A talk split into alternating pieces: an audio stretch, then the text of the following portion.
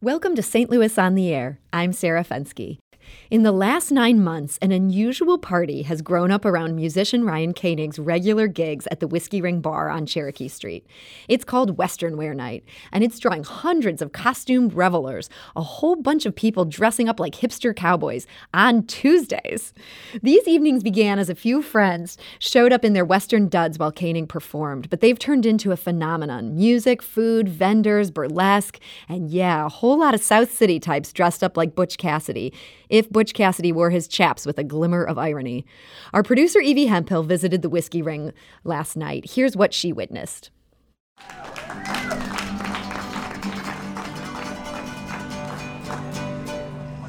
In a little cantina down Mexico way.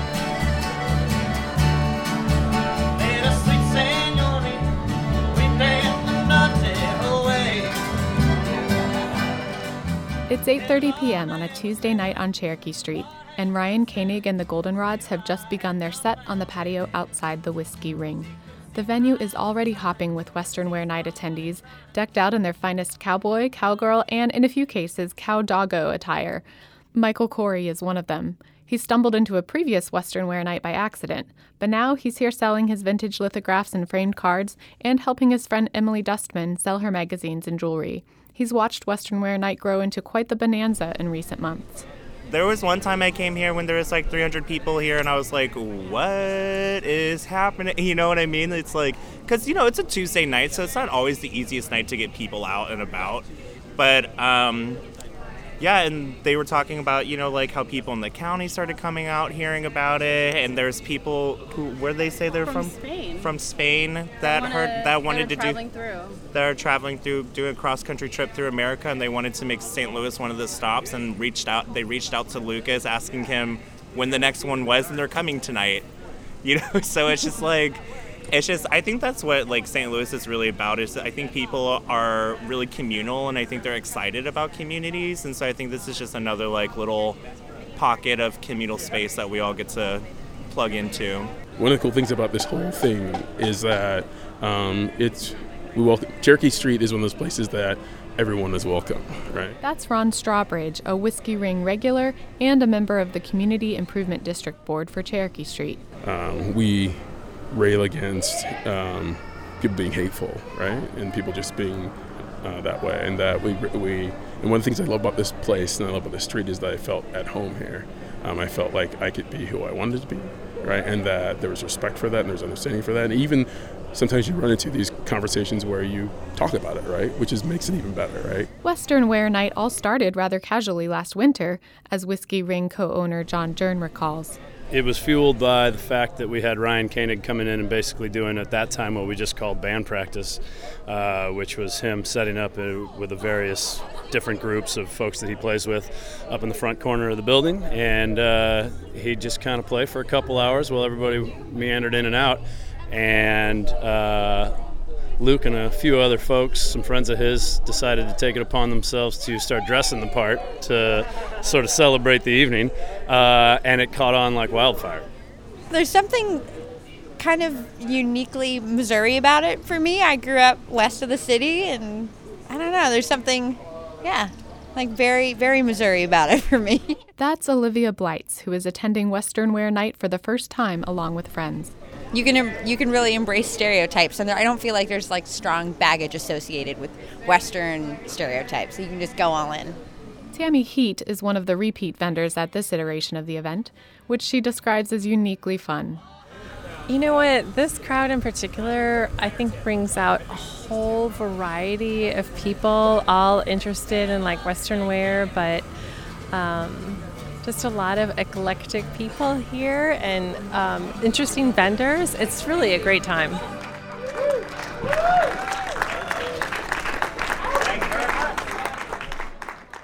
Now, joining us in studio to give us the backstory are Ryan Koenig and Lucas Hanner. Uh, Ryan, welcome to the show. Thank you very much. And Lucas, welcome to you. Thanks for having us. So, Ryan, this all started, as we heard in that, that audio clip there, it all started with your Whiskey Ring residency. How did it end up taking off to the point that it has? Well, I mean, it did start as uh, John Jern said, essentially, you know, had a lot of band practices at my house and eventually decided, well, we could just go do this in a bar.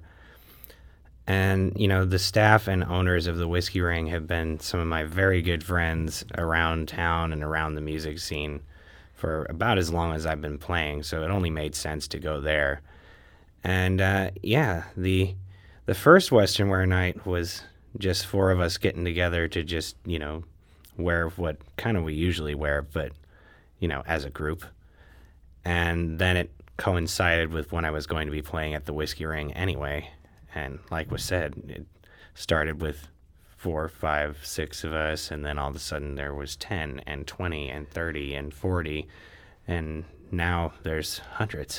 Hundreds. I mean, what has been going through your mind as you see these numbers going up, up, up every, you know, every month that you do this? um, you know, mostly, oh, so other people are as serious about this as I am. and when you say you're serious about this, I mean, here you are in studio. You're wearing a cowboy hat. You're wearing a Western shirt. This, is, This, for is you my is standard. not just a once a month thing. Yeah, this is this is fairly standard for me. Uh, Lucas Hanner, is that the case for you as well? Uh, I am not. I don't live it uh, as much as Ryan does. I definitely do more. My aesthetic, I feel, is more like a 1970s based. You know, I like uh, a little bell bottom type You got uh, your Levi's. mustache. Yeah, the mustache going. But Ryan, Ryan is uh, wearing it and living it. Uh, as a throwback to uh, his roots in music, so like that, I find that like the most fascinating thing of all about the clothing culture. And so you were one of the original guys attending this, and as you said, cowboy wear isn't your your mainstay thing. What attracted you to want to do this when your friends were talking about it? Because we, for one, all of us uh, really embrace the thrifting culture in St. Louis. So there's a lot of vendors, a lot of shops, and a lot of like Instagrams that we can follow and say, oh wow, you know. And a lot of us have clothing from our grandparents, and so I think you put all that together, and it's like, wow, this is fun. I'm wearing my grandpa's shirt. And she's wearing her grandma's dress, or someone then took it. Uh, our friend Piper McMahon, she's one of the original four. She took it to the next level to be a rodeo clown. It just keeps every every month something is new, and it's it's enjoyable. She's literally dressing like a clown. She did once. She Okay. she ha- she has a new costume every month. And I understand that um, you've also gotten vendors involved. How did that come about? Well, the vendors situation happened because um, we wanted to embrace the local community, and so all this ties in because they're all local artists, whether they're uh, Thrift Gold and Maze Place. Uh, they are selling sustainable, you know, clothing because this is stuff that's upcycled, and we embrace that. And it also is Western wear. They carry that. So once you have that, and you include the fact that you can go to one of these shops and buy a shirt, even if it doesn't fit you well, you could go down the street on Cherokee Street to Block Alterations and have it sized to fit you. So uh, it just made sense that we should have a vendors market during the warm months, get people outside shopping, and uh, uh, and another neat thing is the musical community, along with these uh, artists who make handmade goods and sell clothing, they all go hand in hand. A perfect example is uh, Nick Pence. It's somebody that um, Ryan plays with, and so Ryan and him play together often. Well, he also makes handmade leather goods. So he came to our last Western Wear night and was selling belts and many other le- leather items. So it's it's all it, it all goes hand in hand. friend of mine last night asked me when was that Western Wear night happen. I was like, oh, it was Tuesday. And he's You like, missed it for "Ah." a month. he's just like, ah, well, I didn't know what I was gonna wear, but wait, they sell clothes. It's kind of like one stop shopping. It really is. you can get your costume at the party. Mm-hmm. So, on the subject of these these outfits that people are wearing, our producer Lara Hamdan talked to Western Wear Night attendees on this Tuesday about what they were wearing. Let's give that a listen. I'm wearing uh, some workwear, so I've got some roundhouse overalls on and western boots, of course. I found these boots on a work trip in uh, Texas, uh, and I always am having or wanting to wear them someplace. So this seemed like the perfect opportunity. This hat rarely makes an appearance. It was actually a gift from a good friend, and um, it's a pleasure to wear it tonight for the occasion. It is a like two-piece 1960s gold lame western suit. I feel like people like an excuse to wear like something interesting. I mean, I dress not like this all the time, but like I do wear a lot of vintage clothing, so it is a bit different, and like that is how I dress most of the time. But like, I mean, this is one of the few times, given I do have on something very flashy, but like this is one of the few times like a week where like I can kind of wear whatever I want and like no one really questions my motive, so that's kind of nice. I like the period part of it. So I mean, you can dress modern westerns like that, but I like the idea of like looking at what folks actually dressed like. And so when you look at like the Sundance Kid and stuff like that, when they took pictures, the pictures we have of them, they were pretty proper looking, right? They were pretty amazing, right? And folks like that, because that picture was a big deal, right? And so I thought I'd go with that a little bit. So go with you know maybe I'm not going to wear a hat that I'd wear if I was riding a horse, right? Maybe I wear a hat that would you know would be at that time period a bowler hat or a top hat would be something amazing. Well, the people who come here and do burlesque, they they definitely have the best outfits because they have fringe chaps and fringe jackets, and you know they're layering it on to take it off later. What's your go-to Western wear? Um, I personally like pearl snap shirts, and I like a lot of embroidery and also southwestern kind of ikat patterns. My go-to Western wear is a great belt with an amazing buckle. Describe your buckle that you have here and how it's holding your drink. It does have a horse on it.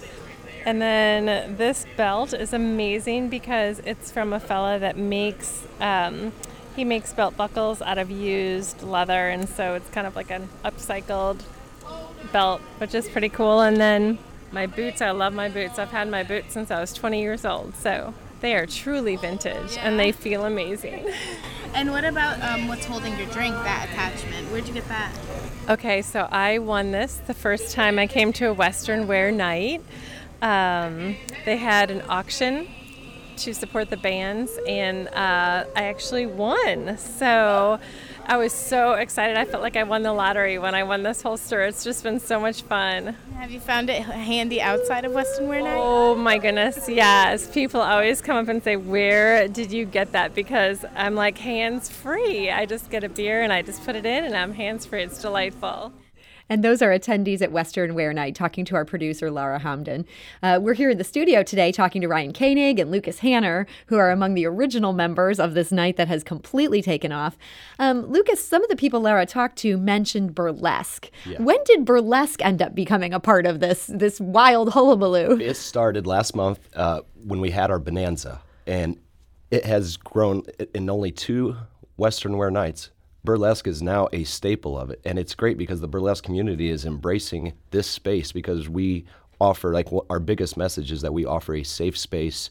Um, you know, if, you, if any hatefulness, you'll be asked to leave. So here's a space where they can perform their arts, and uh, it, it's just really grown. And like, what's really awesome about the burlesque is Irene Brown is who we nominated our coordinator. She has four performers a month. One's a revolving spot for a guest of the month, so we get to highlight new people. And two of the four must be performers of color. So it's she's doing an amazing job, uh, and it's just all inclusive. We're we're so happy that they joined us. I know there's a prominent sign out in front of the whiskey ring about things that will not be tolerated at Western Wear Night homophobia, racism, um, things like that. Was there something that made it clear that those expectations had to be spelled out? No, actually, it was um, seeing that our uh, our community, everyone that's involved with Cherokee Street, this is stuff that we already live by, but we wanted to make sure. My biggest fear was that uh, some bros from some fraternity were going to show up and ruin our party, you know, and because this is a safe space with no touching, you know, it's it's we want to make sure that when you come to the door, you're going to see them right there posted on the door, and it's our biggest shared social media post. So when People they see are the excited house about rules, that sign. They really are.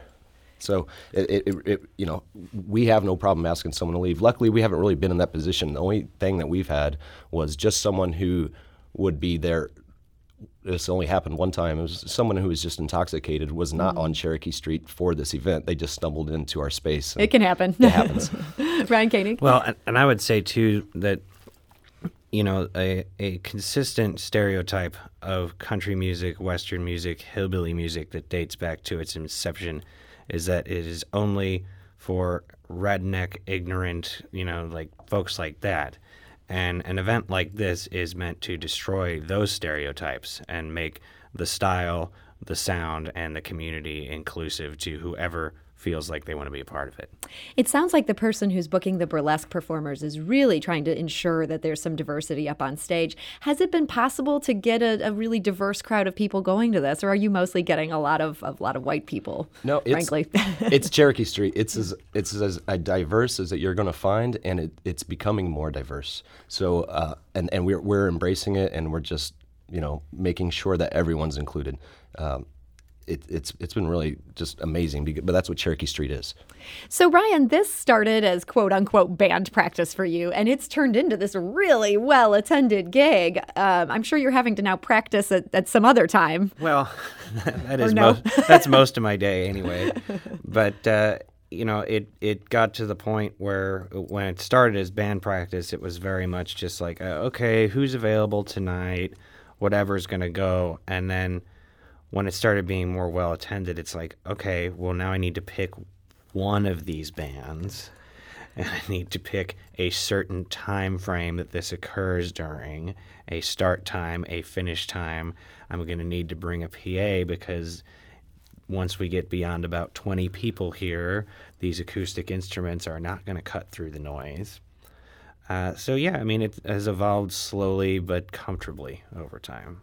And I'd also like to add that it's been a Ryan has presented a space and a stage to uh, provide other local artists, especially up and coming artists, to come out and share their music with us. We've had Cara Louise, who has an upcoming new uh, EP coming out October 25th. We've had Dill Spears, who's working on an album, Austin Roberts, and then we had one national act, Croy and the Boys, come through for our Bonanza. So it's been really great sharing this music with with you know everyone that's there, and it's because of Ryan. And Ryan, we've got time for just one more thing. Okay. Uh, I mean, most of the uh, touring acts, it's good to have them because I've been around the country enough that I have lots of friends everywhere, and it's great to have a reliable way for them to come through St. Louis so that people can meet my friends on either side of that equation.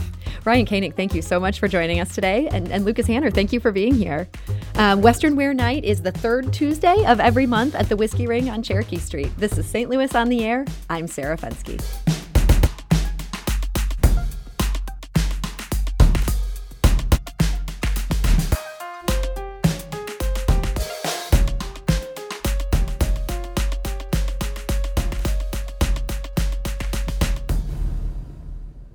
Support comes from the Missouri Forest Products Association, committed to conservation and careful management of the state's forests to make them more resilient and better habitats for wildlife.